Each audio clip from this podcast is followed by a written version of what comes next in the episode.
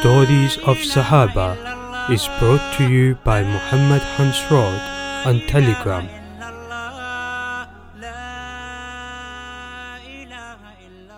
Hazrat Amr bin al-As radiallahu ta'ala anhu gives da'wah during the battle for Egypt. Hazrat Khalid radiallahu ta'ala anhu and Hazrat Ubadah radiallahu ta'ala anhu narrate that Hazrat Amr bin al-As radiallahu ta'ala anhu marched to Egypt after Hazrat Umar radiallahu ta'ala anhu had returned to Medina from Sham. Hazrat Zubair radiallahu ta'ala anhu followed him with another battalion and the two joined up when Hazrat Amr bin al-As radiallahu ta'ala anhu reached a place called Illiyun. There they were met by the chief priest of Egypt, Abu Maryam, who was there with another high priest and the Egyptian army. Muqawqis, the king of Egypt, had sent them to defend the country.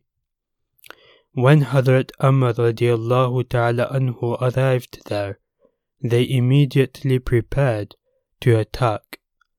But Hazrat Amr radiallahu ta'ala anhu sent a message telling them that they should not be hasty and should first listen to their reason for coming, after which they could make a decision.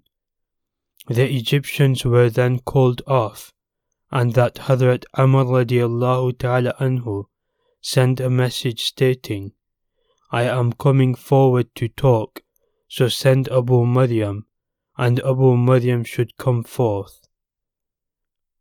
The Egyptians accepted and each party guaranteed the safety of the other. Hazrat Amr radiallahu ta'ala anhu said to the two men, You two are senior priests of this country, so do listen. Allah has sent Muhammad sallallahu alaihi wasallam with the truth and commanded us to follow it.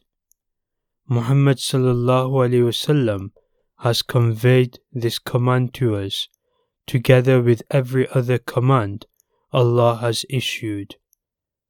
Muhammad sallallahu alaihi wasallam then passed on. May Allah's choicest blessings and mercies be showered on him. However, he fulfilled his duty and left us on a clear path. Amongst his instructions to us was to wish people well, and we therefore invite you to accept Islam. Whoever accepts Islam shall be one of us, and whoever refuses to accept shall be given the option of paying jizya. We shall then do everything in our capacity to provide protection. Rasulullah sallallahu wasallam has informed us that we shall certainly conquer you people, and advised us to be good to you, to maintain the family ties that exist between us. If you accept this option of paying jizya, you shall have in your favor another right of being family, in addition to the right of protection that we will be obliged to give you. Amongst the commanders that our Amir had given are his words. Treat the Copts well, because Rasulullah sallallahu alaihi wasallam has advised that the Copts should be treated well by virtue of the fact that they are relatives and deserve protection as well.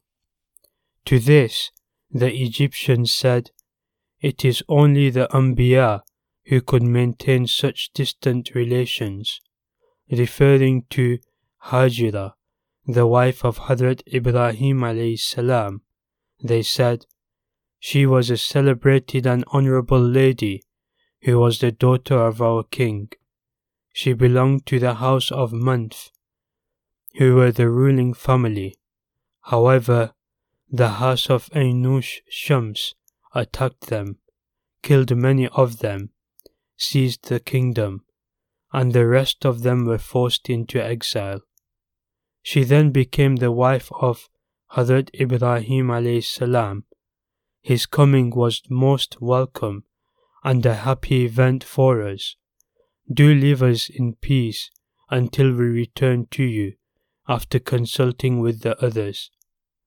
Hazrat Amr bin al-As radiallahu ta'ala anhu said, You will be unable to fool the likes of me. You therefore have three days to ponder over the matter and to consult with your people. Otherwise, if you fail to return within three days, we shall have to attack you. When the two priests requested an extension of time, Hazrat Amr radiallahu ta'ala anhu gave them an additional day. They then asked for more time and he added another day. They then returned to Muqawqis who seriously considered the alternatives. However, a person called Artabun refused to submit and ordered an attack against the Muslims. The two priests said to the people, We shall do our best to defend you without returning to the Muslims. However, there are still four days left in which we can hope for nothing but peace from them. The people of Farqab launched a surprise attack against Hazrat Amr radiallahu ta'ala anhu and Hazrat Zubair radiallahu ta'ala anhu at night. But Hazrat Amr radiallahu ta'ala anhu was prepared for the attack. He engaged the enemy and killed the people of Farqab along with those with them. Artabun was also killed with them, after which the rest of them fled. Hazrat Amr radiallahu ta'ala anhu and Hazrat Zubair radiallahu ta'ala anhu then left for Ainush Shams. Hazrat Abu Haritha and Abu Uthman narrate that when Hazrat Amr radiallahu ta'ala anhu set up camp at Ainush Shams, the Egyptian people said to their king,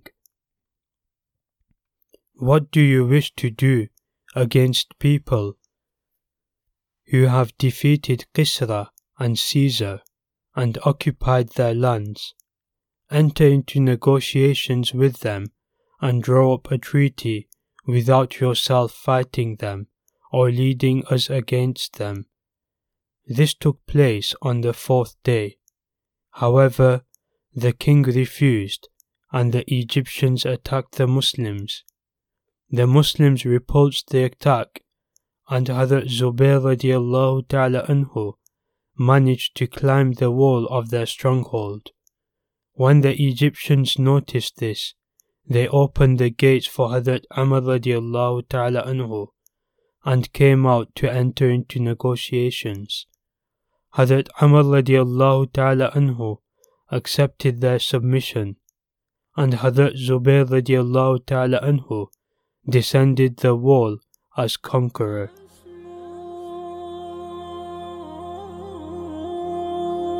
Please share this file as much as you can and gain ajr for spreading the stories of Sahaba.